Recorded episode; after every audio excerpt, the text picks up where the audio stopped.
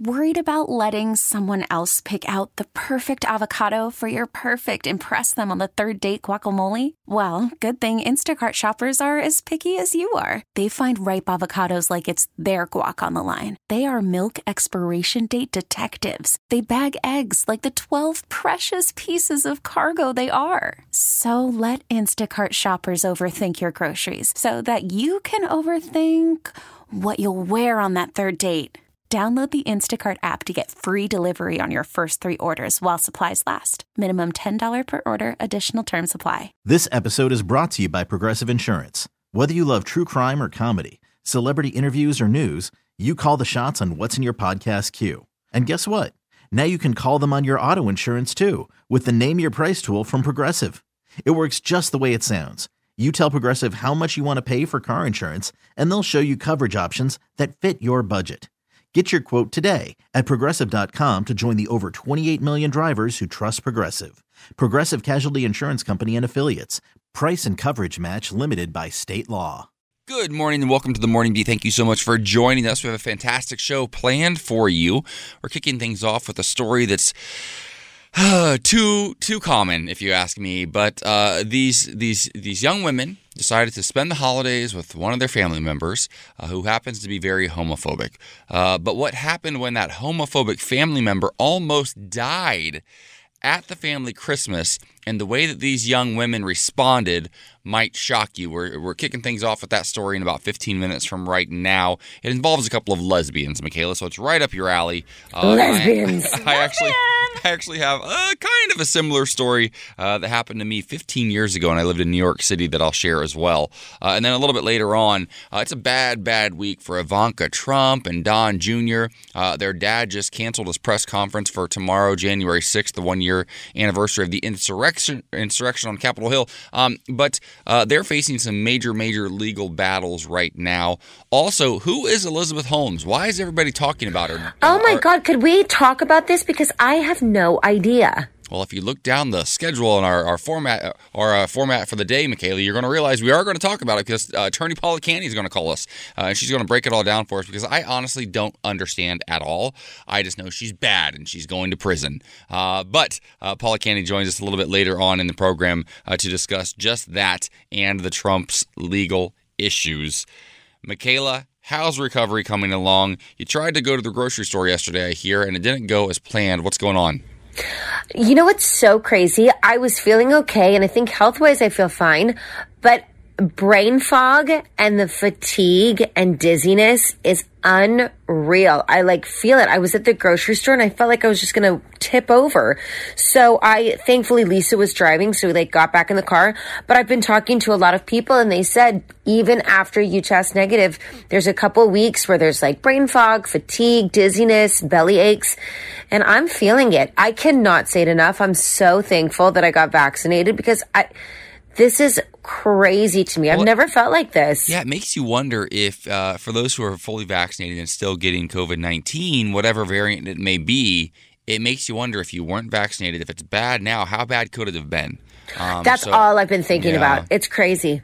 So I'm also very grateful that uh, you are fully vaccinated, that you're testing negative, and you're staying home just for this week, just to stay safe. Uh, we'll have you back here in studio hopefully next week, and I look forward to giving you a big hug, my first hug of 2022. Uh, so we have that on the horizon. Listen, at this rate, you're going to have to carry me around, and I'll like it. I'll never do that. Uh, right now, though, it's time for news on the beat. It's time for you to carry our show. Take it away. All right, well, the CDC has updated its guidance on recommended COVID 19 isolation periods after criticism that the previous guidance announced just last week was confusing and incomplete. Now the recommendations include a testing component with the CDC urging people to take a rapid test near the end of their five day isolation. If the test is positive, the CDC recommends isolating for a total of 10 days. If it's not, the CDC still recommends avoiding travel and being in places where mask use isn't possible for a total of 10 days. The testing recommendation may be challenging since at home rapid tests are in short supply and um, Binax Now tests, a popular brand sold by Walmart and Kroger, actually saved my life, are going up in price.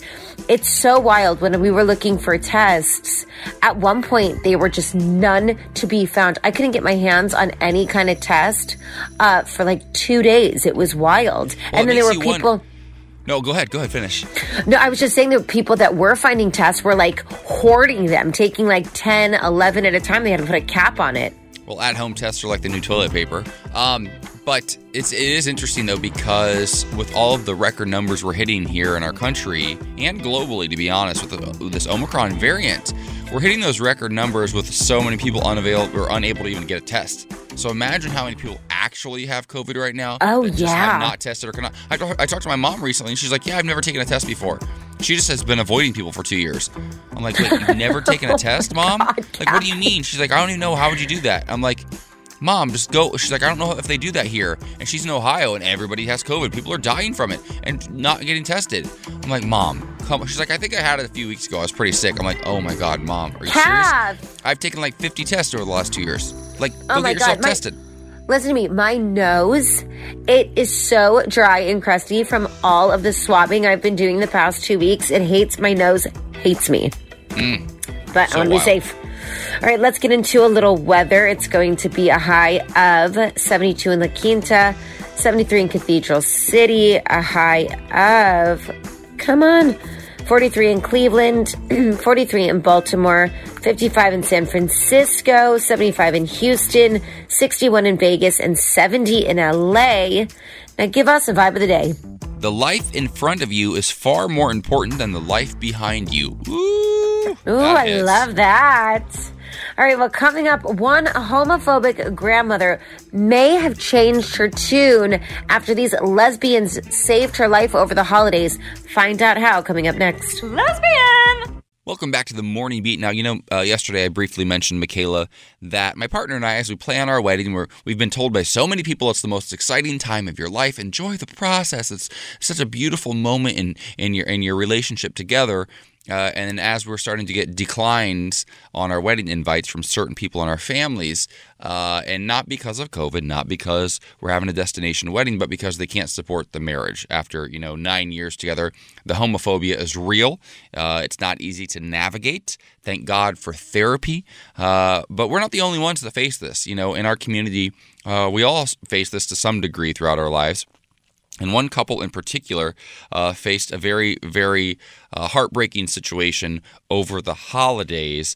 Uh, couple of Lizzies, and I said Lizzies, not Leslie's, just to be clear, Michaela. Uh, but these two girlfriends, uh, they're they're called the twos because they're both named Lizzie. L Oh, I I Z Z love this. I E and L I Z Z Y. But uh, Lizzie Bristow is is the star of this story because so she she loves her girlfriend's family. They've been together for a couple of years. Last year they spent uh, the holidays together in a much smaller group because of COVID, and her girlfriend's 91 year old grandmother Dana was not able to join because of COVID, of course for safety concerns. Well, this year they get together, a little bit larger group, and the grandmother does join, right? So they're having a nice dinner. Uh, they make a steak. Fancy, right? I mean, they got some money. So they're having a steak dinner for Christmas, and Dana, the grandmother, just starts asking questions. Uh, she notices that um, her granddaughter's girlfriend has short hair, so she says, "Oh, is she the boy?" Um, I she starts- hate that. she starts making little little comments. Uh, uh, the, the, the- you know you know those comments. They're kind of triggering. They're always trying to figure out. Yeah. And it's no different than in gay male relationships. I remember my mom said, "Well, at least you're the boy, right, or the man." When I first came out to her in a relationship, and I said, "Mom, we're both men, right?" Um, and then she started asking all these little questions and sort of nagging. And eventually, Lizzie, her granddaughter, said, "Actually, I'm the boy." There it is. So these under these undertones kind of continued throughout dinner. Well, uh, the meal's sort of wrapping up, kind of finishing, getting ready to move on to dessert, and most of the family gets up, goes into the kitchen, while Lizzie, the girlfriend, and Dana, the grandmother, and the grandmother's uh, grandson, who's the other Lizzie, Lizzie number one, her older brother, they're still sitting at the table, right? And as this is happening, um, the grandmother starts to choke. She's eating a steak. She starts to choke. The grandson says, Grandma, Grandma, are you okay? Are you choking? Well, her face turns blue, the grandmother does. And uh, Lizzie, the girlfriend, says, Does anybody know the Heimlich? She's like yelling throughout the house. Everybody comes running into, into the dining room. And The grandson starts to do the Heimlich. Well, it turns out he doesn't really know what he's doing. But you know how men like to think they know how to do everything? Of course, but lesbians know how, actually. Well, she does actually know how because she's been a personal trainer for 11 years and she runs her own company called Body by Daddy. Uh, and it's a business that creates fitness programs tailored specifically for the LGBTQ plus community. So part of that, and I used to be a trainer, means you have to be certified in CPR and first aid. First so of all, she, I love that it's called Body by Daddy because the way that saying a woman is daddy, I used to call daddy Lisa. Uh, well, I mean, I still do, but I feel like it made people uncomfortable. So I kind of pulled right. back. Um, yep. But I love when women are like, their daddy. It's okay. Well, so she takes over and realizes the Heimlich isn't doing anything, right? We're already past that point. Um, and because the woman's not breathing anymore, okay? She's 91 years old. This is an old lady, homophobic, but old and also dying. So she tells them to call 911. The family's crying hysterically, standing over the body. And Lizzie, the girlfriend, starts administering chest compressions uh, to the chorus of the Bee Gees' 1977 disco song "Staying Alive." By the way, that's what they teach oh you. Oh my God! Learn. Yes. You got to stay on beat, right? And she says, "I'm over here giving." Chest compressions. She documents all of this on her TikTok, by the way. Uh, she says, I'm probably breaking this little old lady's ribs. Uh, this little old lady who is homophobic and doesn't even want me here at this that at this Christmas dinner. Well, uh, she continues chest compressions. And then all of a sudden, once you know it, a quarter sized piece of steak appears in the woman's mouth. The father pulls the food out. Color comes back to Dana's Amen. face. And, she, and Lizzie says, I feel like I just won the Super Bowl. I just saved this woman's life who was making all these microaggressions towards me. She's homophobic as all get out. Um, but I saved her life. And the old lady, wouldn't you know it, refused refused uh, to be taken care of by uh, the medics who showed up that night. She said, No, I'm good. Turns out all of her ribs were broken. Literally all of them. She's 91 years old. But that's yeah, what I happens mean, when you give compressions. I but she's like alive. Yeah, what's crazy is is that people will be so homophobic the same way. I feel like it's very similar to people that are like, "I'm never getting vaxxed," and then they catch COVID, and then you're like, mm. "Okay, babe, like, come on." Um, but I run into this a lot. I will say I don't really have a homo- homophobic family because I don't speak to mine, but Lisa is uh, comes from a really strict Armenian family and they especially in the very beginning um, and like still are, but trying to get with it, uh, were. And I remember there was some small attempts when her uh, dad was dying that it really sort of brought everybody together, including Lisa and even just my relationship. And they really took me in. But it's crazy how like those are the big situations that have to happen. I mean, this grandmother will have to know for the rest of her life a lesbian saved her a life. Lesbian saved her life. That sounds like lesbian. a move. Sounds like a really movie. quickly really quickly because I teased it, I worked at a restaurant, a steak restaurant in New York City years ago near Carnegie Hall called Rue 57. If you're from New York, you know the restaurant's got a red awning. It's been there forever. And I'm walking over to a table one night, crowded restaurant. And I've got a tray of martinis, and I see a crowd gathering around this table. And I look over and I realize that this this older woman is choking. Nobody knows what to do. I set down my tray of martinis. I grab her and I pull her to the end of like these banquettes that didn't have like an end cap on them. So I slide her to the end literally lift up this woman's boobs. They were huge. And I get up under her and I start doing the Heimlich. And I'm going and I'm going. There's a whole crowd around me, and a big piece of unchewed steak falls out onto her plate. Everybody starts cheering. They go wild. I stand there for a moment thinking she might look at me. Her daughter might look at me. Somebody might say thank you. Nobody says a word to me. I saved this lady's life. Nobody acknowledged me. I grabbed my two martinis. I dropped them off at my table and I went about my way. I was livid. I was like, how many chances do you get to save someone's life? I want you to know my name. I want you to know my name. She, well, she you didn't did care. it. Didn't care. I mean, that's just kind of New York for you, though. Like you literally saved totally. someone's life. I, you know what? I saw the funniest meme yesterday, and it was it was not a meme; it was a video, and it said how people fight New York. And there were two guys fighting in the subway station, and the guy punched him so hard that he actually landed on the tracks, and he helped him back out of the tracks. He like punched him, then he helped him, and then they shook hands and walked away. They were like literally beating each other up. Got him in the subway. Thank God helped him get out, and then they were like.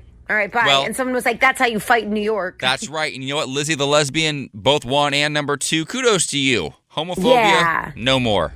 No more. All right. Well, coming up, remember the reality star who sold farts in jars? Yes. She has so quickly retired, and you might be surprised why.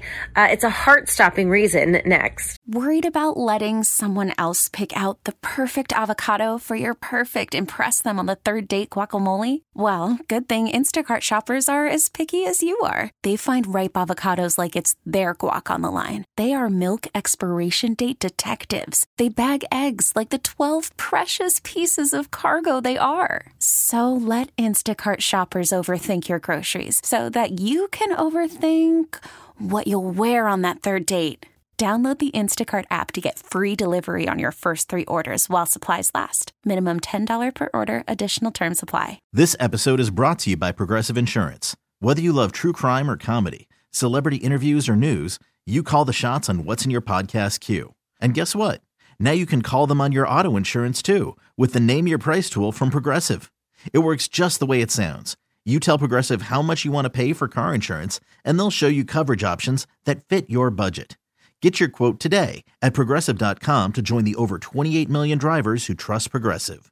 Progressive Casualty Insurance Company and Affiliates. Price and coverage match limited by state law. Hiring for your small business? If you're not looking for professionals on LinkedIn, you're looking in the wrong place. That's like looking for your car keys in a fish tank. LinkedIn helps you hire professionals you can't find anywhere else, even those who aren't actively searching for a new job but might be open to the perfect role. In a given month, over 70% of LinkedIn users don't even visit other leading job sites. So start looking in the right place. With LinkedIn, you can hire professionals like a professional. Post your free job on linkedin.com slash recommend today. All right, welcome back to the Morning Beat. Now, if you're a fan of our show or a fan of the hit show 90 Day Fiance, uh, you will also know that Michaela and our producer Justin are big fans as well. Now, I've never seen an episode, but the stories I hear of these people going on here to find love are wild. Not too wild compared to what some of them do after they leave the show, though. Uh, and one woman in particular has made all sorts of headlines. Her name is Stephanie Matto. She's 31 years old now. We we talked about her recently uh, for a new business venture, but let's let her explain exactly what she's getting into. I started selling farts about three weeks ago. And in addition to jarring my farts, I've also been selling videos of myself making the, the jarred farts, which has been extraordinarily popular, but I never ever expected it to take off the way that it has. Oh, it took off all right. She was making $50,000 a week selling Oh. her farts. Major. What? Major. I, first of all, don't even know how she prepared her stomach to be able to create such fart magic, but I could never. Also disgusting. Also disgusting, but there is an actual system to uh, a method to her madness. Uh, let's listen to her continue on as she talks about her budding business. And people are saying to me, oh, $1,000 for one jar of farts. That's so much money. That's such a ripoff. But I was offering a deal that was 50% off. And when you take into account the cost of shipping and handling, the amount of food that I have to eat in order to produce the farts, the amount of energy and exertion that goes into creating those farts, and the flower petals that go into the fart jars, which then capture the scent, and then also every single fart jar comes with a handwritten note that takes time, it takes paper, it takes ink, it takes willpower, it takes strength, it takes time. Time equals money.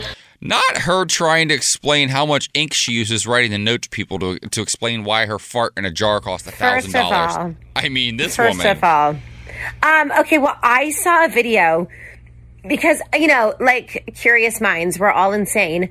Somebody actually ordered a fart because they wanted to know if it actually smelled. There's this video where they ordered the fart from her and it came in the mail and they smell like they smell it live on air and they were like dry heaving. So whatever Ugh. she's doing No. Well- was apparently working. Well, yeah, it was working so much so that she made $200,000 in sales in just under a month, right?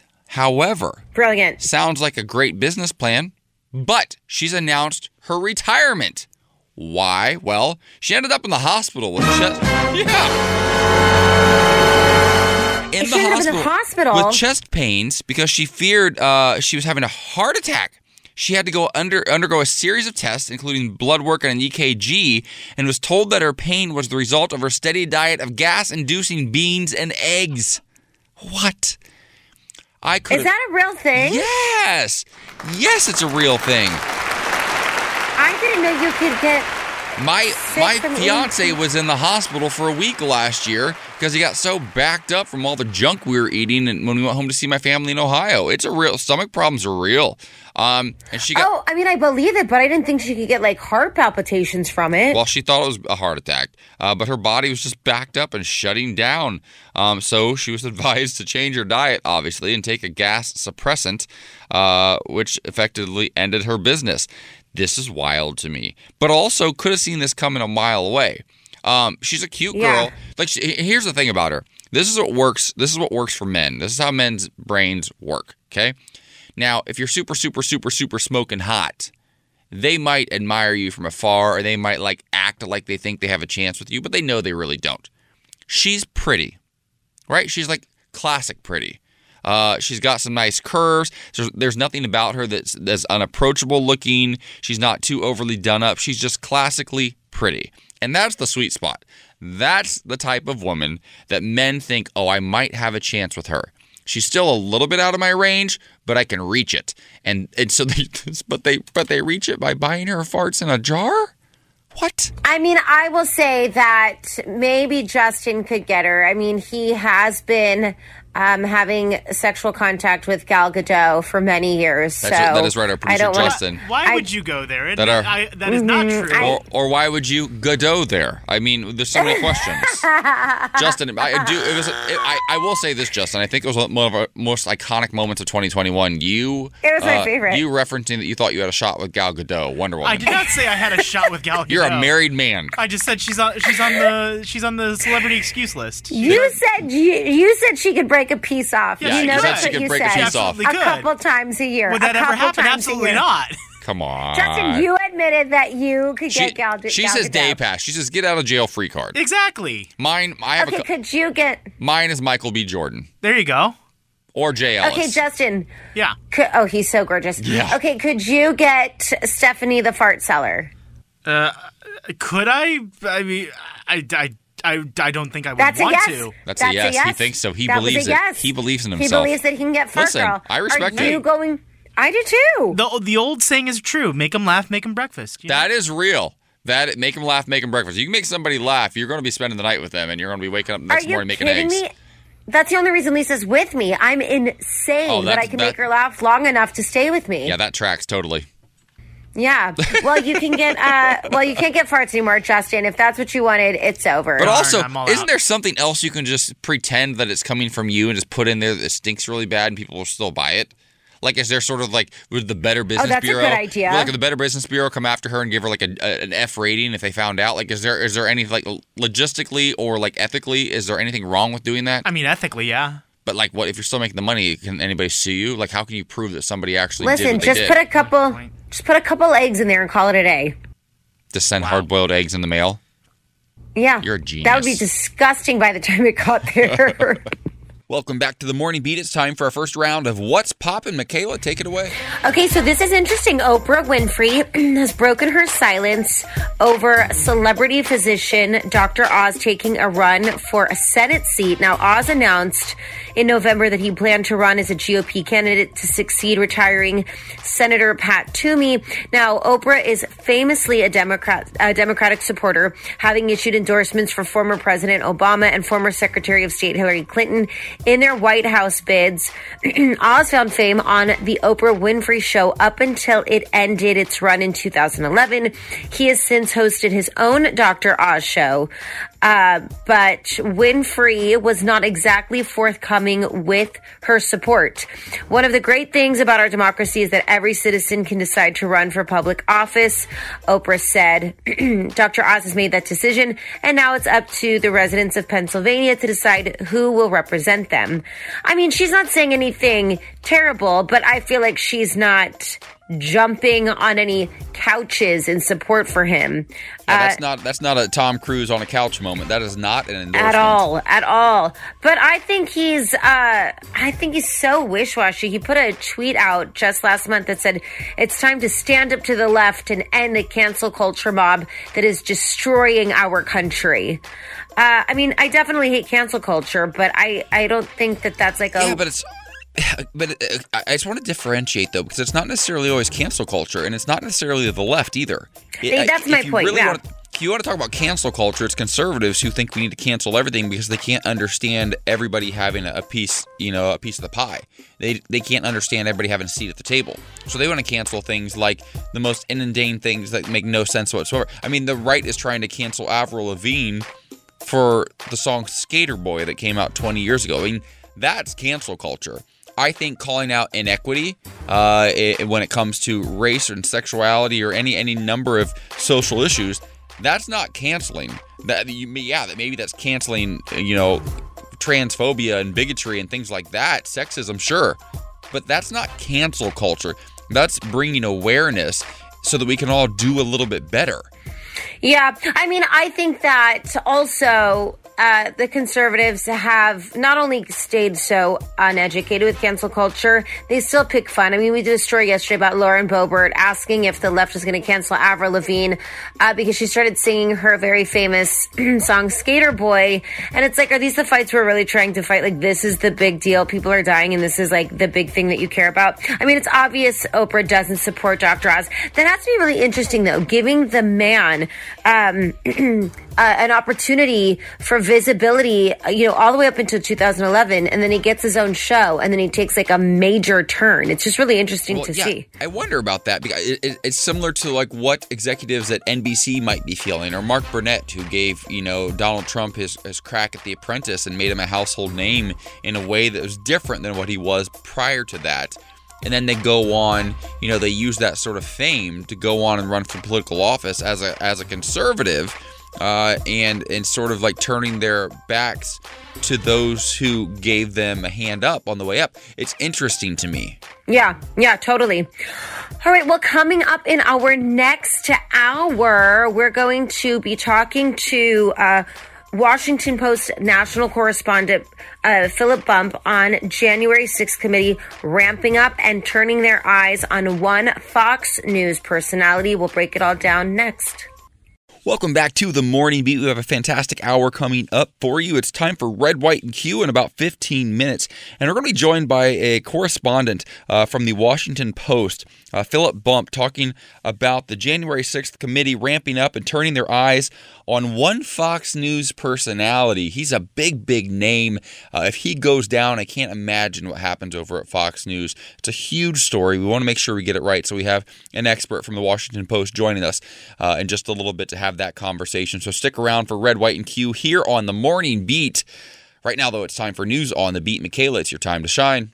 All right, babe. Well, Vogue has just honored the celebrity lesbian couple of soccer stardom, Megan Rapinoe and her fiance, Seattle Storm basketball player Sue Bird as the first couple in their new celebrity romance column, column, entitled I Want What They Have. The column seeks to examine celebrity couples that give us hope for our own romantic futures and trying to learn what we can from their well documented bonds. Now, Rapinoe, who led the U.S. women's national soccer team to win the 2019 World Cup, began dating Bird after they met at the 2016 Olympics. Bird then came out and revealed their relationship in 2017. The couple couple got engaged during their 2018 vacation in the Caribbean. Their engagement compelled Democratic President Joe Biden to congratulate them. But as Vogue notes, one of the coolest things about Rapinoe and Bird is their mutual passion for activism. Uh, so, congratulations, ladies. We love to see that visibility. All right, in other news, the CDC has updated its guidance on recommended COVID 19 isolation periods after criticism that the previous guidance announced just last week was confusing and incomplete.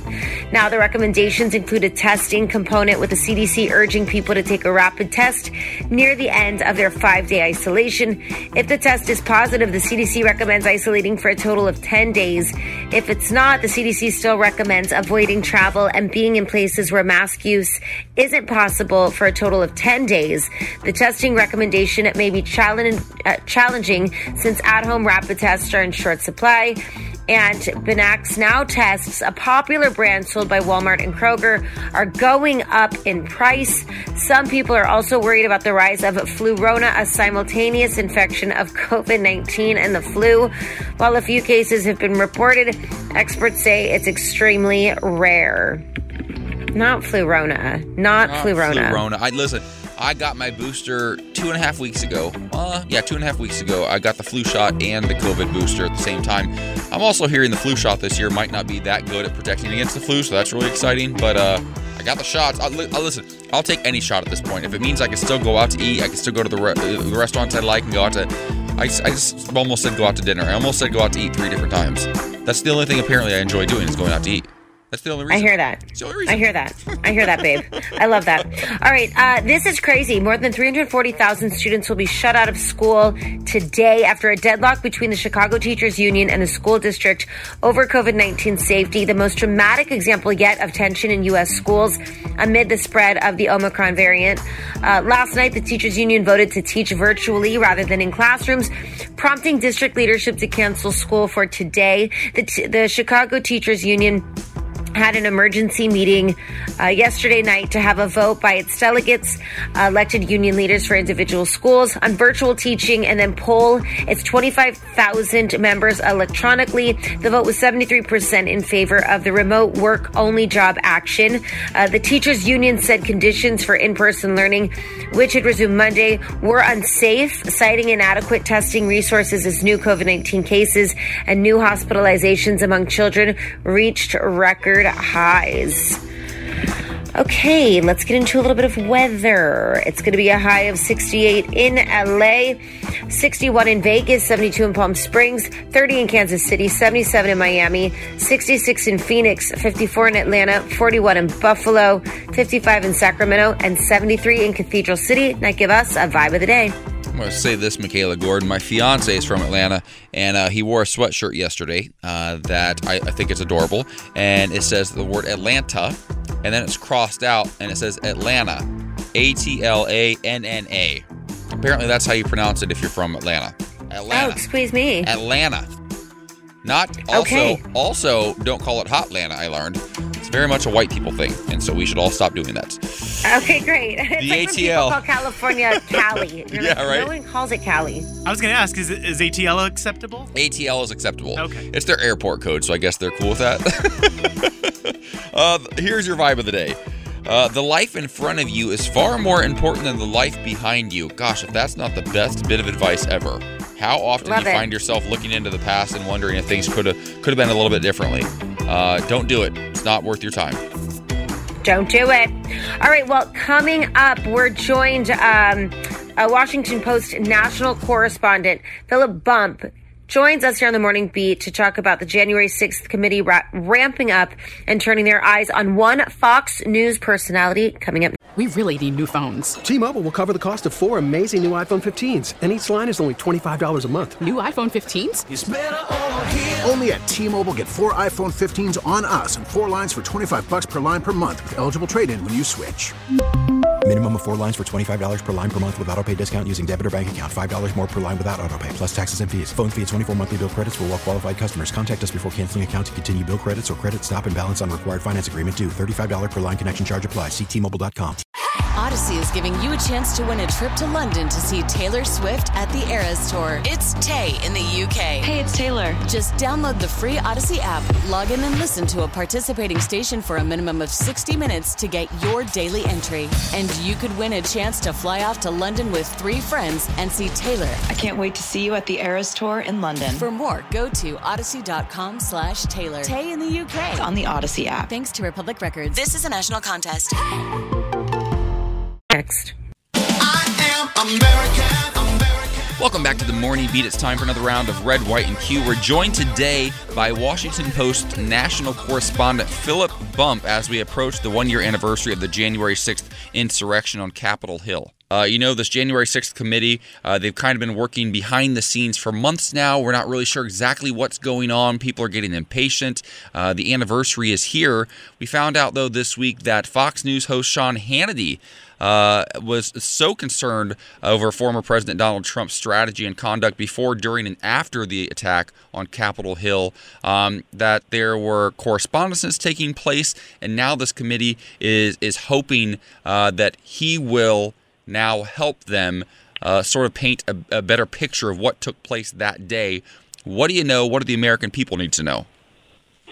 Yeah, that's exactly right. So we know that Sean Hannity, among many others, was in regular communication with uh, then President Trump before and after the events of January 6th. Uh, beforehand, we just learned from uh, newly released messages that came out yesterday uh, that Hannity had sort of waved him away from this idea of you know, trying to challenge the vote on January 6th, was sort of, you know, trying to send the, the then president a message of, look, you lost this thing, move on.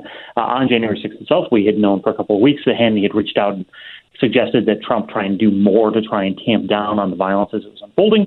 And then afterward, we now know uh, with a um, messages again that were released yesterday that Hannity had reached out to Trump and said essentially, look, stop talking about the election, just leave office and, and be done with all of this. So, so there was a lot of Hannity offering guidance, which we know he'd done for the entirety of Donald Trump's uh, presidency. We knew that they were in regular communication and that Hannity was essentially advising him. Uh, but it really does mean then uh, that Hannity could offer, because he, he suggested that he'd been speaking to the White House legal team, that he'd been talking to others, that Hannity may have been a fairly big cog in this whole mechanism, and that's what the committee wants to find out is who he talked to, what they said, far more probably than what he actually just said directly to Trump. Now, now, oh, go ahead. I, I, just wanted to say the thing I remember the most uh, personally is when this was all happening and Melania Trump was in the White House allegedly doing a photo shoot. And honestly, I don't know if I hate that. I'm just kidding. I thought it was amazing. Um, but I know that while that was all happening, nobody's really taking it that serious. However, uh, Hannity did write on January 5th, he was very worried for the next 48 hours. And now they're kind of bringing that into question. Why would he be concerned? Why would he say that? Has he talked about that? Uh, has that led to anything that may lead up to what will happen to him tomorrow? Yeah, no, it's a it's a totally fair question. I mean, that's one of the things I think that the committee wants to know is what were the sorts of things? What was the predicate for that statement? Who had he been talking to? I mean, I think everyone who was paying fairly close attention to what was going on, you know, if you asked me on January 5th of last year how I felt about the upcoming 48 hours, I similarly would have said I'm not super excited about what's about to happen. I mean, it seemed very clear Donald Trump had been ramping up all of these totally false allegations that the election had been stolen, encouraging people to come to Washington, saying it was going to be wild, holding this big rally. Like all of the factors were in place to have happened what actually happened, of course. And, you know, even someone like Sean Hannity can put those pieces together, right? Uh, so there were lots of reasons, but of course, Sean Hannity was also talking to folks who were talking to Trump. And so the question is, he, like many close observers, understood that there was a danger there. But what else did he know? What else was he hearing? What was he hearing that Stephen Bannon was planning on doing? What was he hearing that Donald Trump's other allies were planning on doing that might have made him more likely to be worried than just an outside observer? Uh, this is all so fascinating to me, and I've been following politics my entire life, and I've never seen anything quite like this. If you're just now joining us, uh, we're on the line now with the national correspondent from the Washington Post, Philip Bump, talking about uh, the Sean Hannity texts that have been uh, obtained by the January 6th committee and what could happen next as we approach the one year anniversary of the insurrection on Capitol Hill. Now, I got to say this: uh, it's it's it's just you look at Republican, Democrat, Independent, everything else aside, politics aside, right? Let's try to do that as impossible as it is. And I will be fully transparent. I'm a die-hard Democrat, blue blooded liberal, right? Progressive as they get. But you look at a situation over at CNN where Chris Cuomo uh, and the allegations that came out against him. Uh, first, the first allegations that he was helping his then governor Andrew Cuomo, his brother, uh, in New York State, right? And that comes out, and he's he's out. He's out right away you know. And then you look over here at Sean Hannity, and we know we know this long history of behind closed doors support and and sort of and, and almost like he's an advisor to Donald Trump in some way. He had his ear for years. Um, and the way that Fox News is handling this is very different than what CNN did. As an American, politics aside, party affiliation aside, uh, why should this precedent scare us? And what could be coming down the road if we allow this to just go unchecked? So, uh, a couple things. Uh, you raise a very, very good point. Uh, I, will say that CNN did not immediately. to be fair, fair enough, fair enough. Sure. It, it, took, it took them a little while to do. So, you know, obviously, you know, he's anchoring the show that was fairly popular, and they don't necessarily want to cut it off. But then they realized they had no choice if they wanted to retain any integrity as a journalistic institution. And that, of course, is the distinction. That Fox News is not particularly worried about retaining integrity as a journalistic institution. Uh, it is an organization that has a very, very blurry line between uh, uh, opinion and news coverage. It has very little news coverage in its actual lineup. And Sean Hannity, mean, Sean Hannity endorsed Donald Trump in 2016, and he's still on the air, right? like, the, you know, this is this is not no one. I mean, whatever you think about Chris Cuomo, anyone who thinks that he is less journalistically sound than Sean Hannity has not been paying close attention. Sean Hannity is not a journalist, and you know he is someone who is essentially an activist who has an opinion show, and Fox News is quick to say that he has an opinion show. Uh, so yeah, I mean, the, the, there's a much broader challenge that Fox News poses. You know, even just beyond Sean Hannity, which is you know I think become very apparent over the course of the past several years.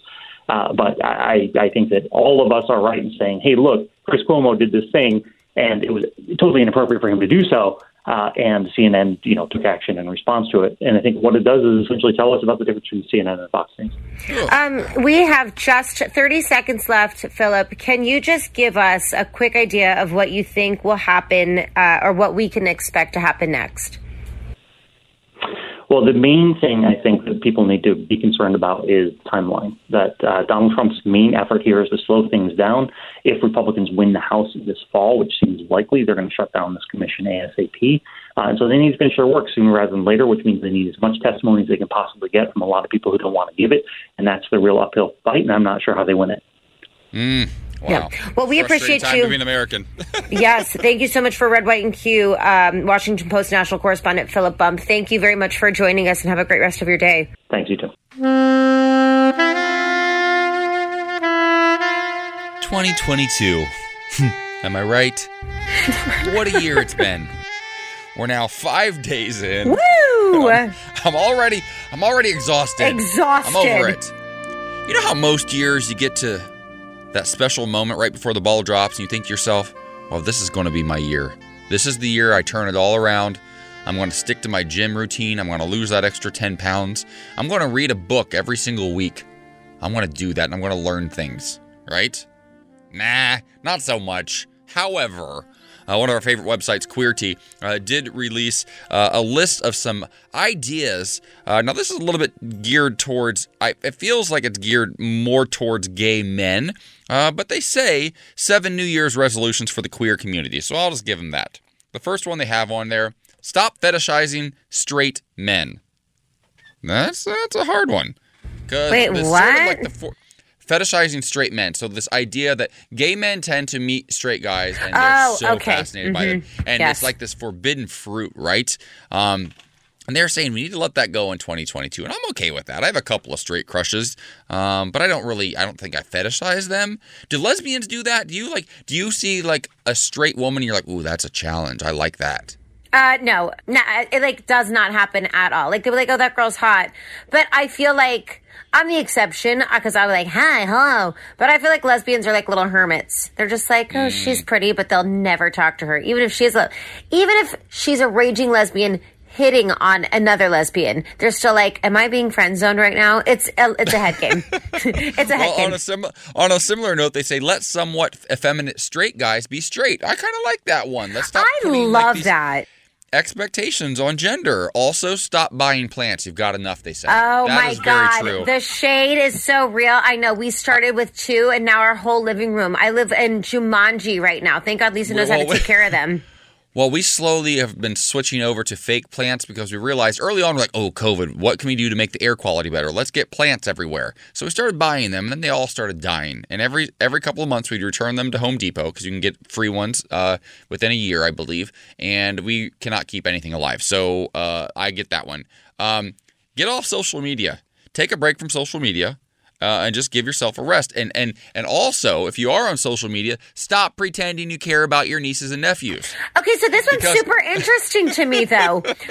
I feel like I could totally hear this because all I do is post my niece and nephew.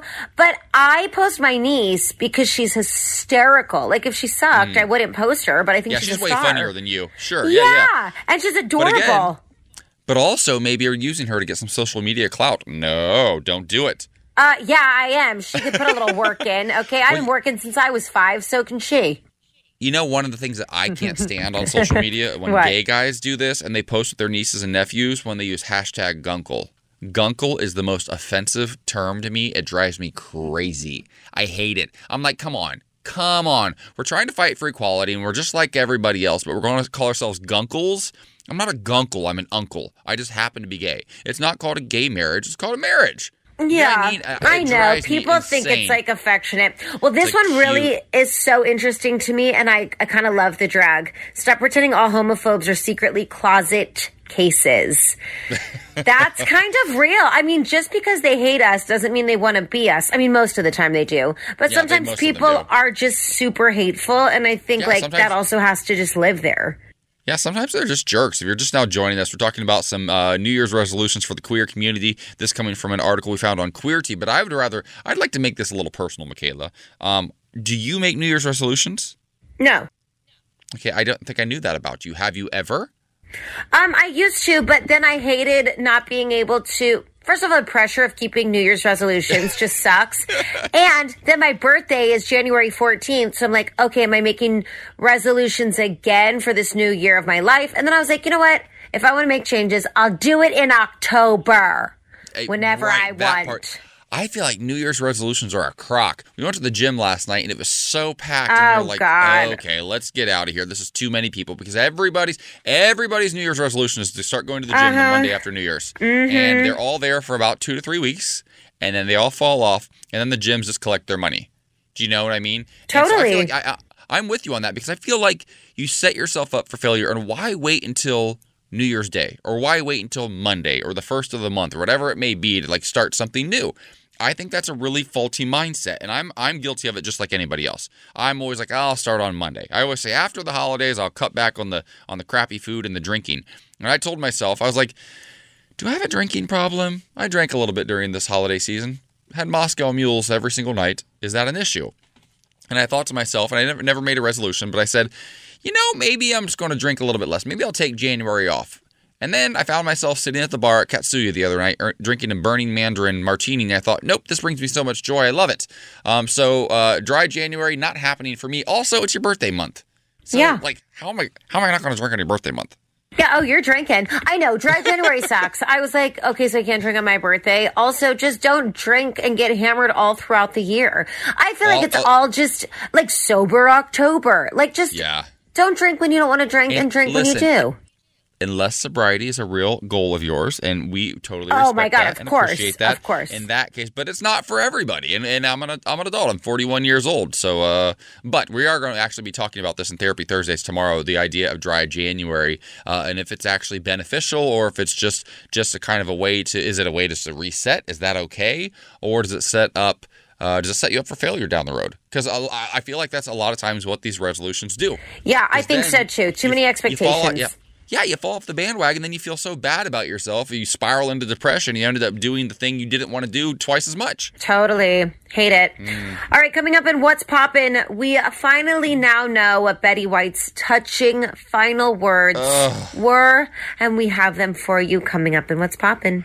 You're listening to the Morning Beat. It's time for another round of What's Poppin'. Now, Michaela, I know one thing about you for certain is that you love paying homage to your icons. We're talking Barbara and Fran, uh, Celine, Cher. I mean, there's so the list goes on and on for you, right? Dolly Parton is right up there. Um, but there was there is one icon uh, that maybe over the years we haven't talked about enough, and I wish we would have. Uh, and we're learning more details about her passing. What do you have for us and What's Popping? Well, this is so beautiful. And if this is true, which I'm a thousand percent assuming it is, it's gorgeous. Uh, we've all been mourning the passing of actress Betty White, but new details surrounding her final moments have emerged. Um, her assistant had actually been with her as Betty was passing, and she said that her final words was just one very last word out of her mouth, and she said, Allen.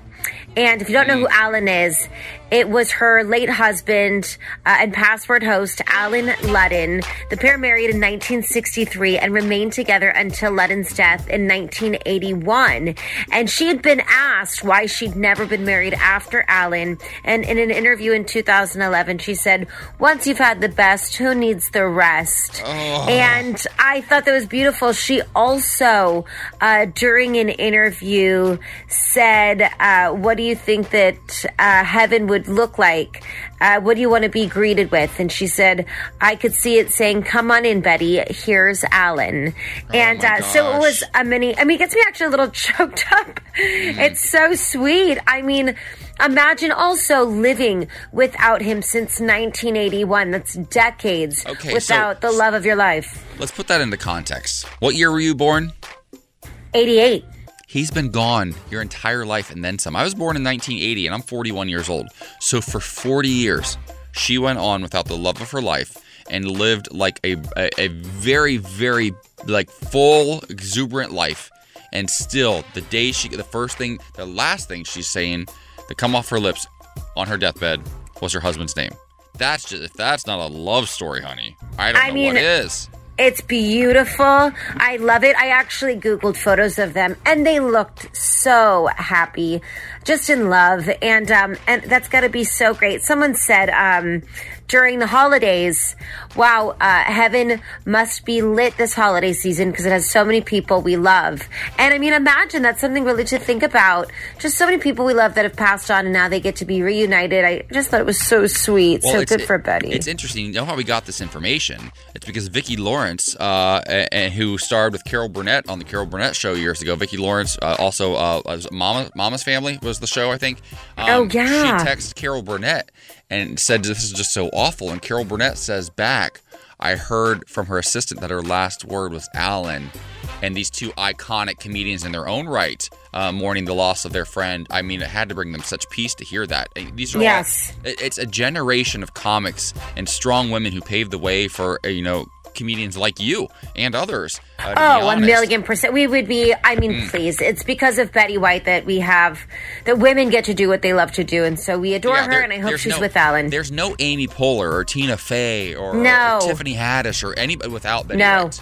Absolutely, absolutely. Um, all right, well, coming up, another iconic woman, Paula Canny, joins us on Ivanka and Don Jr. having a bad start to 2022. She breaks it all down next. Welcome back to the Morning Beat. Coming up this hour on the show, we're joined by our attorney Paula Canny, now talking about all the trouble that Ivanka and Don Jr. are in right now. They're they're uh, not not having a good week, uh, and it could get much much worse. But could they be facing jail time? Is that even possible for the former first family? Also, Elizabeth Holmes. You might be asking, who is she? She's all over the news right now, uh, and for not so good reasons. And attorney Paula Canny is going to break down that story for us as well. Currently, though, it's time for news on the beat. What do you got? Okay, well, more than 340,000 students will be shut out of school today after a deadlock between the Chicago Teachers Union and the school district over COVID 19 safety. The most dramatic example yet of tension in U.S. schools amid the spread of the Omicron variant. On Tuesday night, the Teachers Union voted to teach virtually rather than in classrooms, prompting district leadership to cancel school for Wednesday. The Chicago Teachers Union had an emergency meeting Tuesday night. Uh, they had a vote by its delegates, elected union leaders for individual schools on virtual teaching. And then poll its 25,000 members electronically. The vote was 73% in favor of the remote work only job action. Uh, the union tweeted. The teachers union said conditions for in-person learning, which had resumed Monday, were unsafe, citing inadequate testing resources as new COVID-19 cases and new hospitalizations among children reached records. This is wild. Wild. I mean, we thought we, it wasn't that long ago that we would just make little jokes about, oh, remember the, the, the pandemic? Like, we're over it. It's, it's done. How many And- times did I say when we were in the pandemic and you were like, babe, we're still in it, but we were getting back to sort of normal? Listen, I was trying to take the heat for both of us. It really was you. It was all you. it was so me. It's such an idiot. I was like, remember 25 years ago when we were were in a pandemic and you were like, Yeah, um, today. Right now, idiot. Okay, in other news, good news. Vogue has just honored the celebrity uh, lesbian couple of soccer stardom, Megan Rapinoe and her fiance, uh, Seattle Storm basketball player Sue Bird, as the first couple in their new celebrity romance column entitled I Want What They Have. The column seeks to examine celebrity couples that give us hope for our own romantic futures and trying to learn what we can from their well documented bonds. Now, Rapinoe, who led the U.S. women's national soccer team to win the 2019 World Cup, began dating Bird after they met at the 2016 Olympics. Bird then came out and revealed their relationship in 2017. The couple got engaged during their 2018 vacation in the Caribbean island nation of Antigua. Their engagement compelled Democratic President Joe Biden to congratulate them.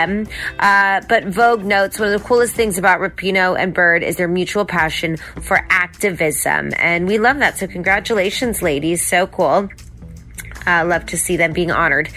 Now, in other news, the CDC has updated its guidance on recommended COVID 19 isolation periods after criticism that the previous guidance announced just last week was confusing and incomplete. Now, the recommendations include a testing component with the CDC urging people to take a rapid test near the end of their five day isolation. If the test is positive, the CDC recommends isolating for a total of 10 days. If it's not, the CDC still recommends avoiding travel and being in places where mask use is not possible for a total of 10 days. The testing recommendation may be challenging since at home rapid tests are in short supply and Binax Now tests, a popular brand sold by Walmart and Kroger, are going up in price. Some people are also worried about the rise of flurona, a simultaneous infection of COVID 19 and the flu. While a few cases have been reported, experts say it is extremely rare. Uh, Yeah, this is the most frustrating part. And this is God bless scientists and doctors and, and these really, really, really, really smart people for finding ways to protect us against this, right? I love that. Yeah. However, they need to hire a better publicist. Yes. I feel like the CDC and the WHO, they're smart, but they're kind of nerdy and they're not great at communicating, and it gets really, really frustrating for people because we're just all lost. Listen to know- me. I went to therapy yesterday, and I feel like I would have liked to invite the CDC to therapy with me to talk about our communication skills because I have been, I have no idea what to do. Everybody knows I tested positive, but I was really, really, really sick. And then yesterday, uh, I'm feeling kind of bad again. I did test negative. I took a test just to be sure. But like, how long do the symptoms? It's just there's so much, and nobody actually has an answer except for Instagram. Well, yeah, you're recording from home right now while I'm here in studio, in, in part because you tested negative, but also I was like, wait, I don't, I, I don't know what's happening right now. Should she be here? Because I don't want to get it, but also she's my friend, and I don't want to like keep her away. I know you're fine working from home. You low key kind of well, love it, but honestly, I'm happy that I am because I, I also am still having like bellyache and major fatigue. I was dizzy yesterday. I got up. It's been so interesting. These are not symptoms that I've ever had in my entire life. I've never been dizzy. Um, and I, I don't, it's just wild. are You you, don't know wait, what to are do. you saying never been dizzy or ditzy? What? Did, which one did you say? Um, I've never. Oh, Ditzy, honey, is my middle name. But the Dizzy. you make me dizzy. Listen, I'm making myself nauseous this week. Uh, okay, let's get into a little weather. It's 73 in Cathedral City, 72 in La Quinta, a high of 34 in Chicago, 54 in Atlanta, 77 in Miami, 61 in Vegas, 70 in LA, and 45 in New York. Now give us a vibe of the day. The life in front of you is far more important than the life behind you. Always move forward, people. I love that. All right, coming up, Paula Canny joins us to talk about Ivanka and Don Jr. having a pretty bad start to 2022. We've got those details next. Welcome back to the morning beat. It's a bad, bad start to 2022 for the Trump family. But what sort of legal ramifications could they actually be facing as uh, the New York Attorney General's office issued subpoenas to Ivanka and Don Jr.? Uh, right now, we're joined by our attorney, Paula Canny, to help us make sense of it all. Paula, how are you? I'm great. Happy New Year. Happy New Happy Year. Happy New Year. Well, not so happy for the uh, Trump children. Uh, they're facing some legal issues right now. How serious is this? Well, they've been facing legal issues, you know, since uh, Donald left office. This is pretty serious, but it's in the sort of whole context of how much bad stuff is going on for the Trump family. So the New York Attorney General served him with subpoenas. They want him to testify in the civil case that's investigating whether or not uh, Donald Trump and his organization lied about property valuations. But they're complaining about this because they're saying, hey, you also want to prosecute us, and we don't want to testify in a civil case because we will have to take the Fifth Amendment and then we'll look badly, and we don't want to look badly, you know? So it's it's it's sort of gamesmanship because so far the New York Attorney General has won all of the motions all the times the Trump people have tried to block subpoenas. The Supreme Court has upheld it twice. The Trumps have also sued the New York Attorney General in in an unprecedented filing in federal court saying uh, you can't do this. You you can't you can't investigate us. So it you know it's all Trump madness and it's all Trump obstructionism and I think to me the interesting thing is you know there's no privilege between siblings. And when I talk about privilege it's a legal term of art. So you know what a client says to an attorney is privilege. Generally what a person says to their doctor is privileges or to a therapist. But what a father says to a son or a daughter says to a father or a brother says to a sister, that's not legally protected speech. And so anything that was said to one another can be the subject of, they can be say, hey, what did your dad say to you?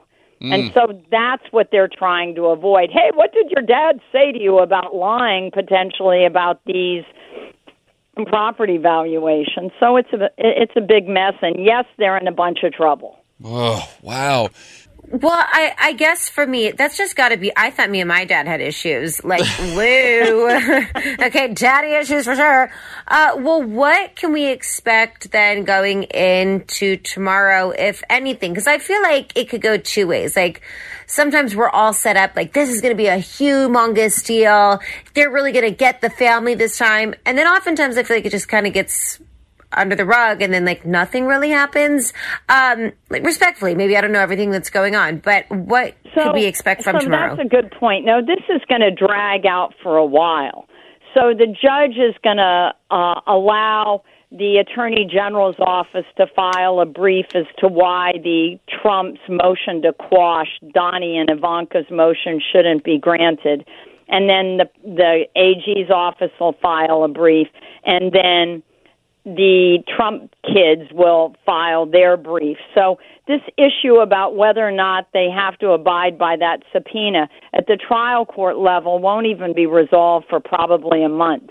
I mean, legal time is super slow time. It's otherworldly how how much time you know it takes and how much effort will go into this, how much person hours will will go into this simple issue. Mm.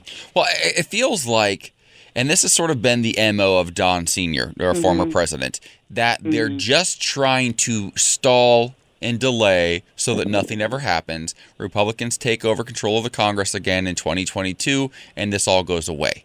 If that were to happen, do these issues in New York can that still can they still follow through on that even if Democrats aren't in control of things? Are these completely separate issues? separate issues. It's a state court investigation. The injury was done to the state of New York in terms of not receiving proper uh, tax payments due to the fact that the Trump organization allegedly lied about valuation. So the state of New York was defrauded.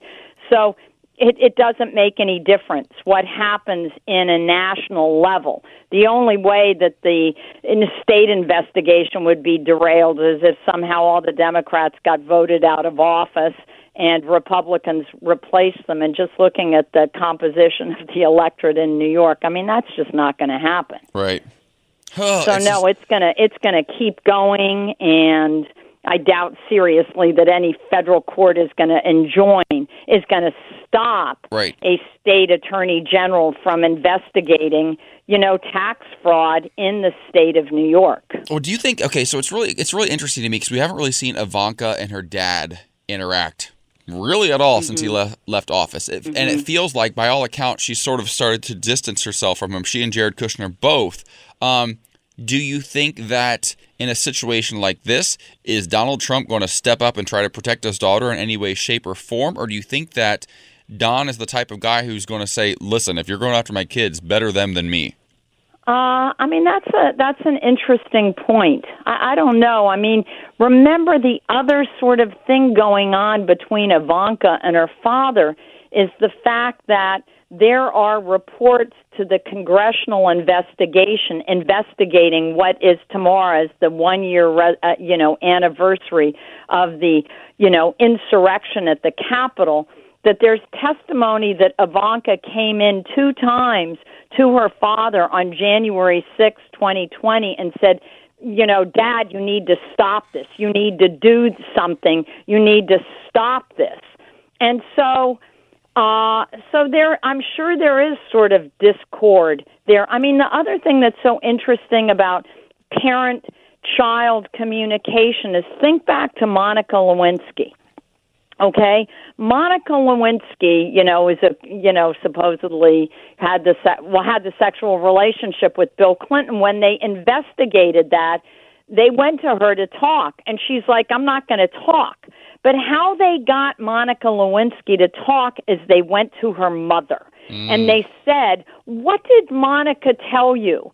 And then Monica felt so bad for her mother, she's like, Forget it, I'll just talk to you. I don't want to put my mother in this horrible situation. Wow. Yeah. So, that's I mean, crazy. that's super interesting. So, you know, would Ivanka, uh, you know, help her dad by taking the fall. I doubt it. Would Donnie, you know, Donald Trump do something to protect his kids? I mean, it just seems sort of out of character that he would do anything to protect anybody other than himself. Mm. Well, uh, Paula Canny, we want to continue talking to you. We're going to switch gears uh, okay. and talk about Elizabeth Holmes uh, and her guilty verdict. What exactly uh, is she looking at coming up next? Welcome back to the Morning Beat. We're joined again by our attorney, Paula Canny. Paula, you know we love and adore you. Um, I love you guys. we just had a really fantastic conversation uh, about Ivanka and Don Jr. If you missed that, go over to our podcast at wearechannelq.com, download the Audacy app, and listen there. Right now, though, the, the name on the tip of everybody's tongue is Elizabeth Holmes. Uh, and until recently, I wasn't really paying much attention. And I'm going to be honest, uh, as this trial played out, I was a little bit kind of confused about who she is, why she's in so much trouble. Uh, so, can you help make sense of it all for us? Sure. So, Elizabeth Holmes is the ex is the ex Theranos CEO. She she's this person that was like the new Steve Jobs, the new tech Wonder Woman, the first woman, you know, tech you know, leader. She wore black turtlenecks like Steve Jobs. She was 19. She was in Stanford. She dropped out of Stanford to start Theranos because she said that she had developed a technology that with a pinprick of blood, you could do all these blood tests. So Theranos uh, in, invented this thing called the nanotainer and the Edison, and all these things had these super catchy names. And she was a really, you know, sort of a charismatic person, and she raised hundreds of millions of dollars. Hundreds of millions of dollars, Hmm. mostly from Republicans, interestingly enough. Betsy DeVos, uh, a lot of you know uh, well-to-do Republicans. And so what happened is she raised all this money, but the problem is in the course of raising all this money, she wasn't truthful about what she was doing and what her technology could do. So the government charged her with wire fraud, making misrepresentations, and uh, and and basically wire fraud and conspiracy to commit wire fraud. She was charged with 11 crimes. It was a 3-month trial, 7 days of deliberations, and the jury returned uh, three not guilty verdicts, three hung jury, meaning they couldn't reach a verdict, and the rest are guilty. And Hmm. so, really, what you take away from that is it's a huge win for the prosecution. Nobody's ever going to care that she was found not guilty of a couple charges. All people are going to remember is she was convicted of multiple counts of wire fraud and conspiracy to commit wire fraud. It's continued till next week to set maybe changes in her bail condition. And in federal court, the sentencing process is super complicated. There's all these like uh, the U.S. sentencing guidelines have all these like base level offense. A base level offense for a wire fraud is up to 33 months in prison, but she'll have all these enhancements because of the charges that she was convicted of. The loss is over 150 million dollars. So when you take that much money, they add enhancements under the guidelines and stuff. So the maximum punishment per count is 20 years. Nobody's going to give her 80 years for the four that she was convicted of, okay? But uh they are she's going to look at substantial prison time. And then if you think about her life, I mean, all this fell apart in 2005 uh, is when everybody realized it was all a big mess. And now, you know, she just had a little kid. She's got a five month old kid. I mean, if she gets five years in prison, it's it's just a horrible story, but it has a huge impact for here in the Silicon Valley about how people raise finances and what they can do, you know, what they can say to investors to raise money. And so here they're saying she lied. Wow. It's That's just- cra- the story is just really mind blowing. I I feel like I heard a, a lot about it. Um, it's kind of really though uh, such a waste. I mean, I don't know how she got away with all of this, but clearly she was brilliant. And it's too bad she uh, went this direction. I mean, what happens now? Well, what happens now is it's just really tragic. I mean, it's sort of like, you know, it's almost like Icarus.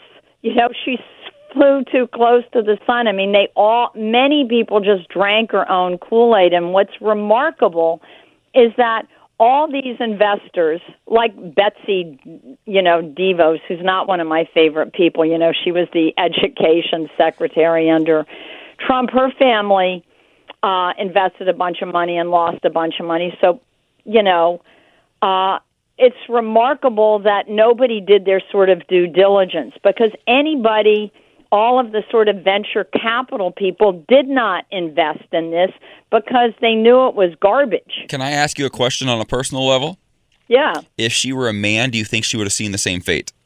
Well, that's a that's a good question. So I will answer that in that there were other remarkable things about this trial. She testified. In some ways, she helped her case, and then in other ways, she heard her case. But one aspect of her testimony is she has a co defendant. The guy's name is Sunny Balwani. He, she met this guy, Sunny, uh, what, just when she was starting Theranos, and they became romantically involved. But she testified. He's about 50, I, I guess he's 10 years older than her. And she testified that he was a mean and abusive, and some of what she did, she did because Sunny made her do it. And so Sunny is also a co-defendant. They were each charged with similar, the same crimes: the conspiracy to commit wire fraud, the wire fraud on investors, wire fraud on patients, and the like. But Elizabeth Holmes's uh, defense team moved to sever, that is, separate the case from Sunny. Sunny Balwani is scheduled to be prosecuted in about three months. So, I mean, his legal team watched all of her trial to see how the government was going to put, you know, that that case on. So they have a good idea what the government's going to do. So they've probably learned a lot. So there's one of two courses that the the guy is going to take. Is he going to try and cut a deal now, seeing how strong the prosecution evidence is, or is he going to, you know, do the do the case but make a decision not to testify? And they can't use Elizabeth Holmes' testimony in her case against Sunny because uh, his defense team hasn't had the opportunity to cross examine her. Mm, wow. Yeah. It's fascinating. Well, Paula, we could talk about this forever, but thank you so much for hitting the basics with us. Um, I'm still obsessed with AJ's question. That's so true. I didn't even think if it was a man, would it have been looked at differently? Um, but we thank you so much. We'll talk to you soon. We'll talk to you. Happy New Year. Take care. Happy New Year. All right, well, coming up in What's Poppin', Jon Stewart accuses J.K. Rowling of anti Semitic goblins in Harry Potter, and we'll discuss next. Welcome back to the Morning Beat. More bad news for J.K. Rowling, the creator of the Harry Potter world, as the 20th year reunion is now available to stream on HBO Max. I can't wait to check it out this weekend, but she's very much not a part of it, even though she's still making money from it. Uh, but Michaela has another twist in this in this wrinkle. Uh, in what's poppin'? What do you have for us?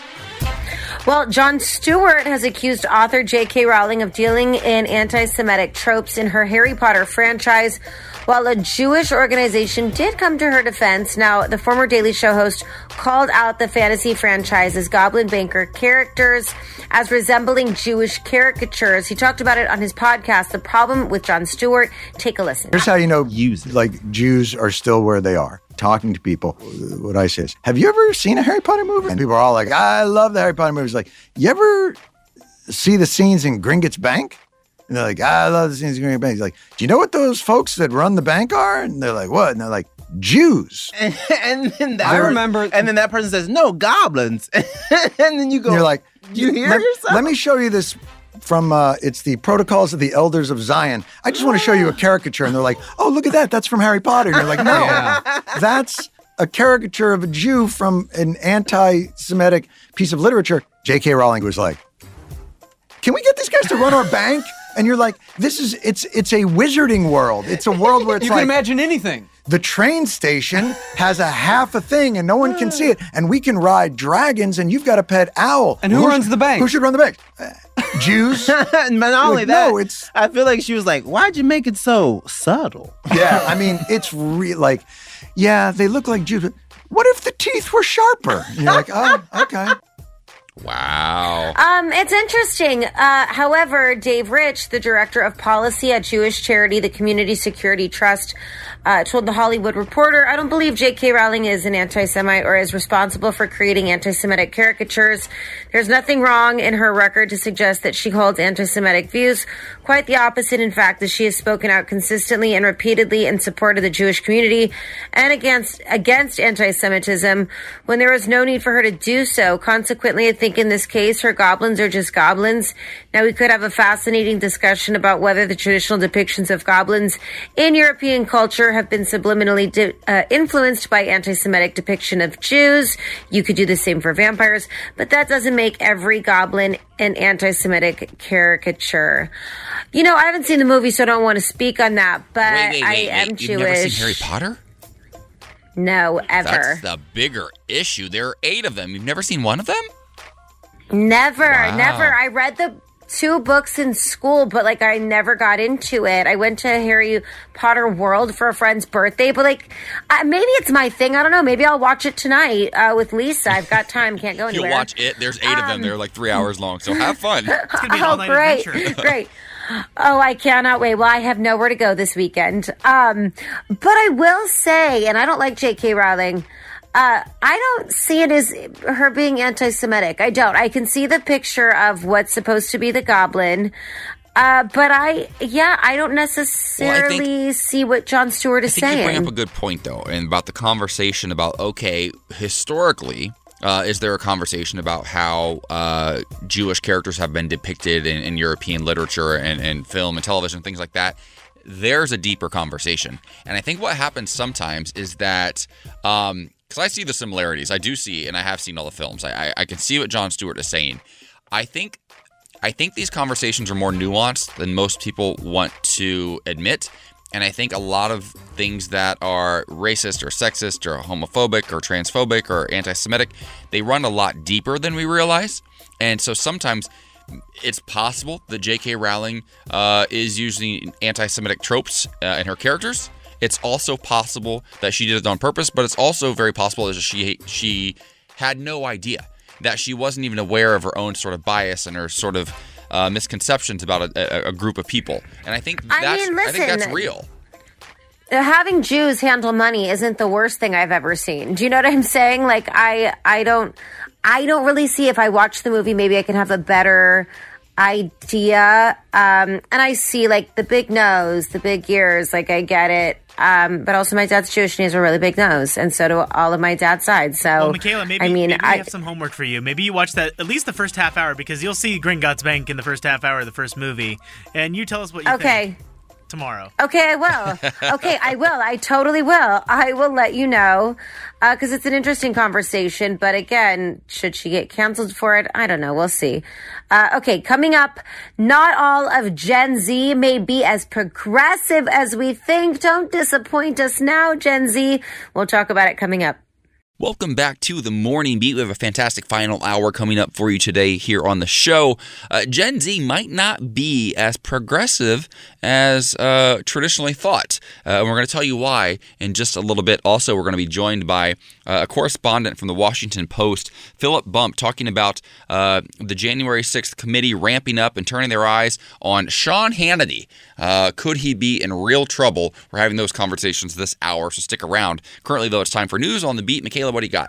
All right, honey. Well, Vogue has just honored the celebrity lesbian couple of soccer stardom Megan Rapinoe and her fiance, Seattle Storm basketball player Sue Bird, as the first couple in their new celebrity romance column entitled "I Want What They Have." The column seeks to examine celebrity couples that give us hope for our own romantic futures and trying to learn what we can from their well-documented bonds.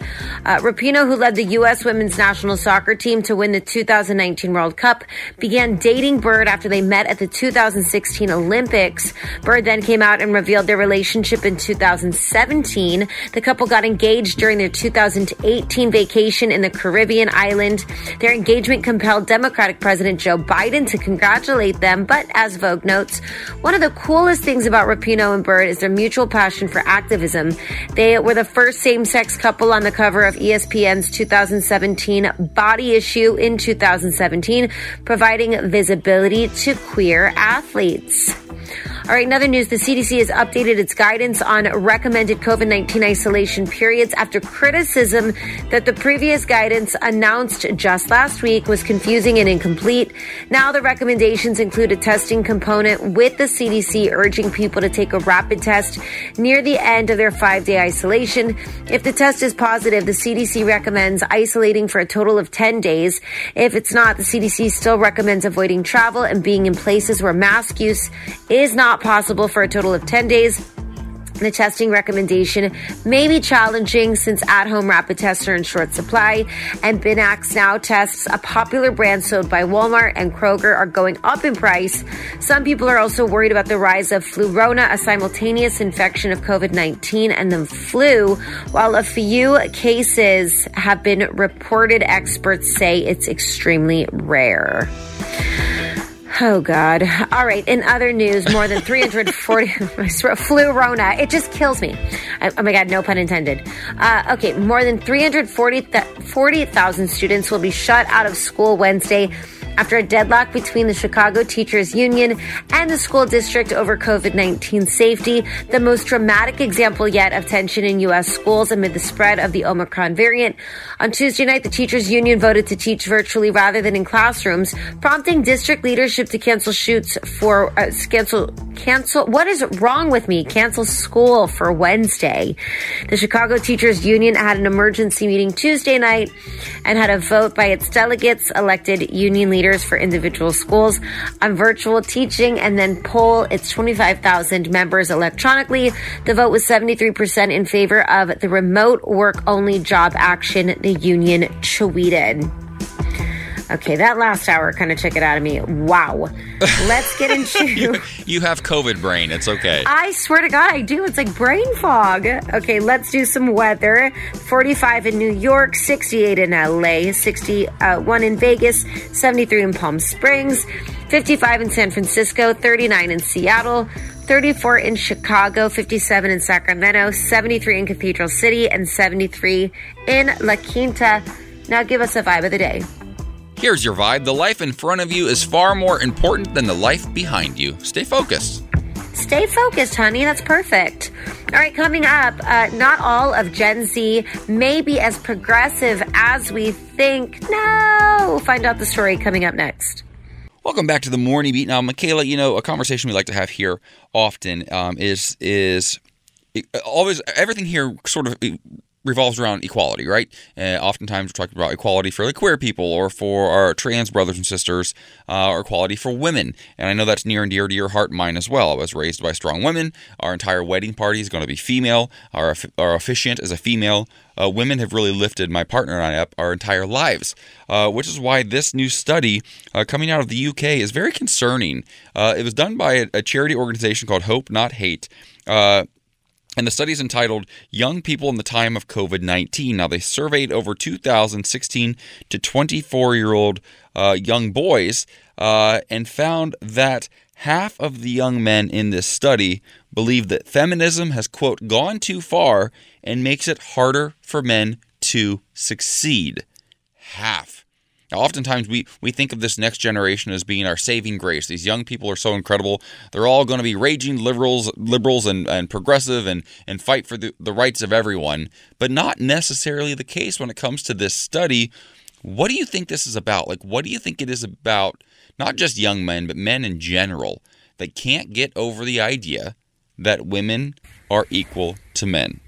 I think that it's oh god, I don't want to get in trouble for saying this, so I, I hope I say it right. But you know how we have like systemic racism? Like I feel like we've got like systemic like um misogyny. Like I feel like even if young white kids grow up and they're 16 or they're 15, the same kids that are, you know, involved in white supremacy or don't even mean to be, uh, because their parents are still sort of teaching that to them. Like there's still sort of this ingrained thing that men are better than women and still should be the dominant and still, you know, I think that even people, I think even men, even gay men subconsciously sometimes feel like men are still the dominant or the smarter or the better because that's just, it's been so enforced for so long. And I feel like the threat gets really, really, uh, scary.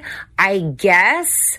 Um, and it's really sad because what it's doing is just as these women are trying to move up and to level up, as women are being more honest about what they're comfortable and they're not comfortable with, as women are standing up for themselves and other women saying, you can't touch me like that, men are losing control. And instead of being like, oh, you're right, they're getting uh, vicious and vile and saying awful things. And, and according to this article, some of the things that are said by this 15 year old gamer kid, I can't even repeat.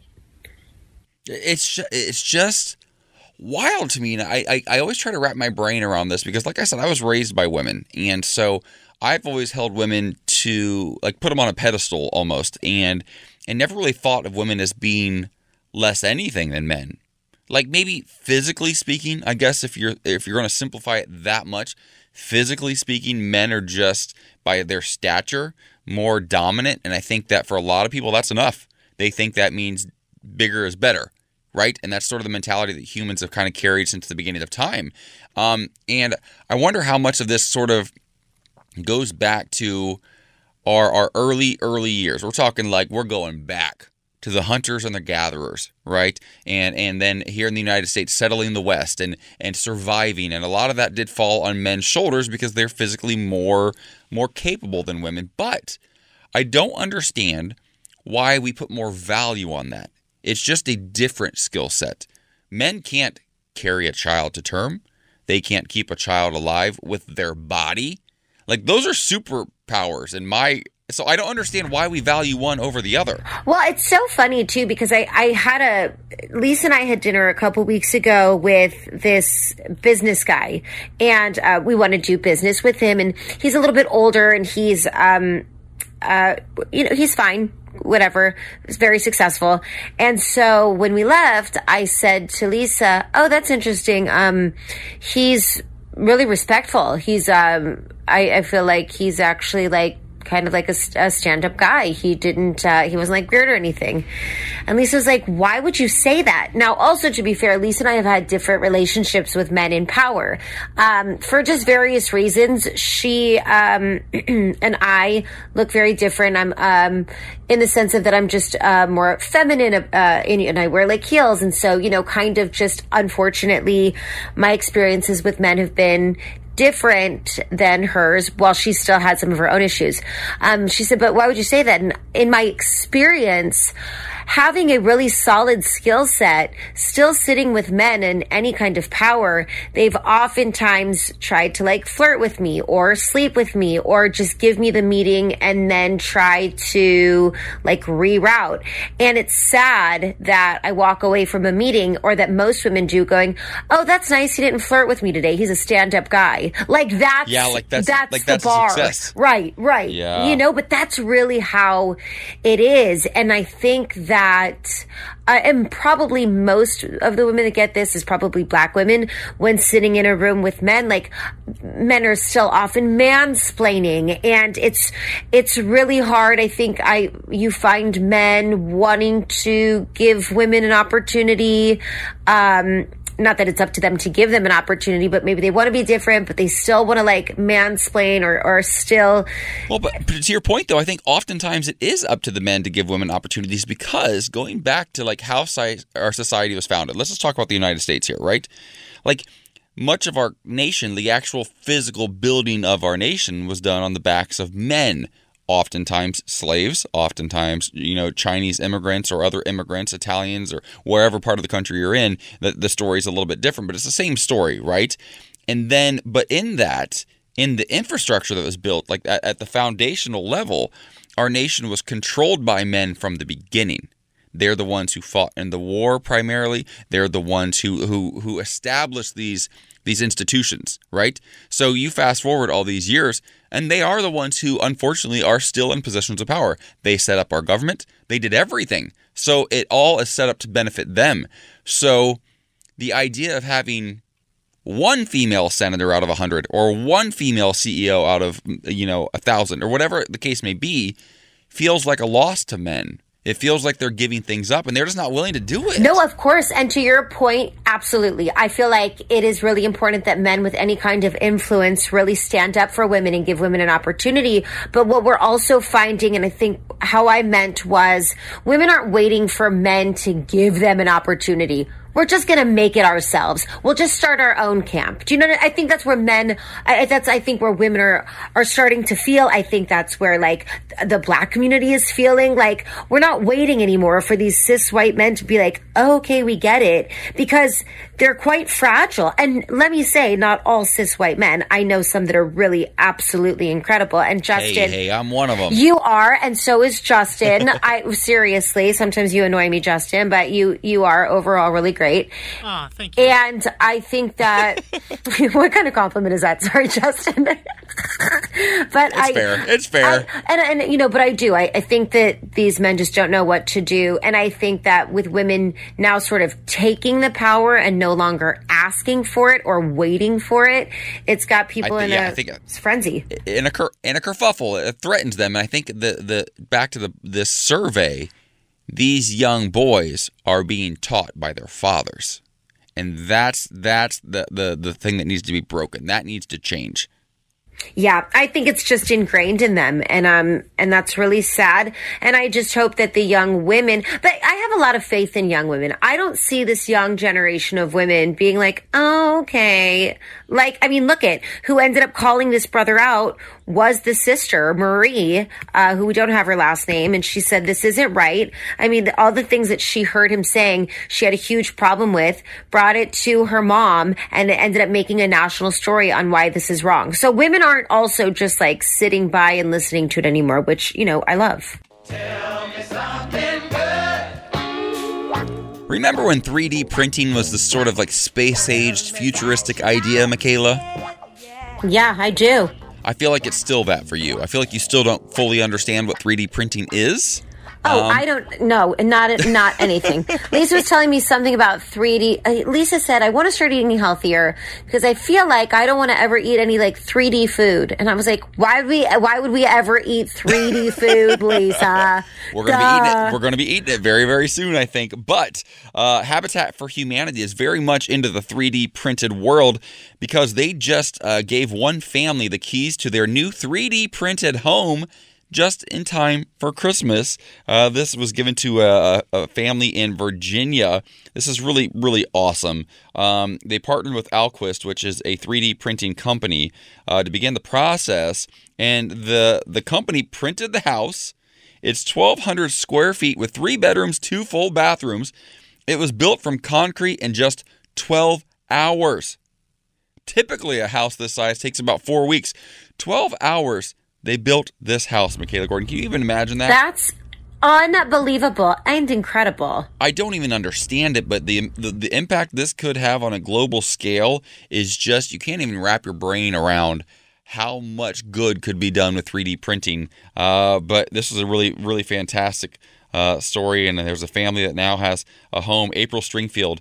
Um, was able to purchase this house through the Habitat Home Buyer program, and she moved in with her 13 year old son just in time for the holidays. She says that my son and I are so thankful. I always wanted to be a homeowner. It's like a dream come true. I still That's don't understand amazing. it, but I think it's incredible. I think it's incredible too.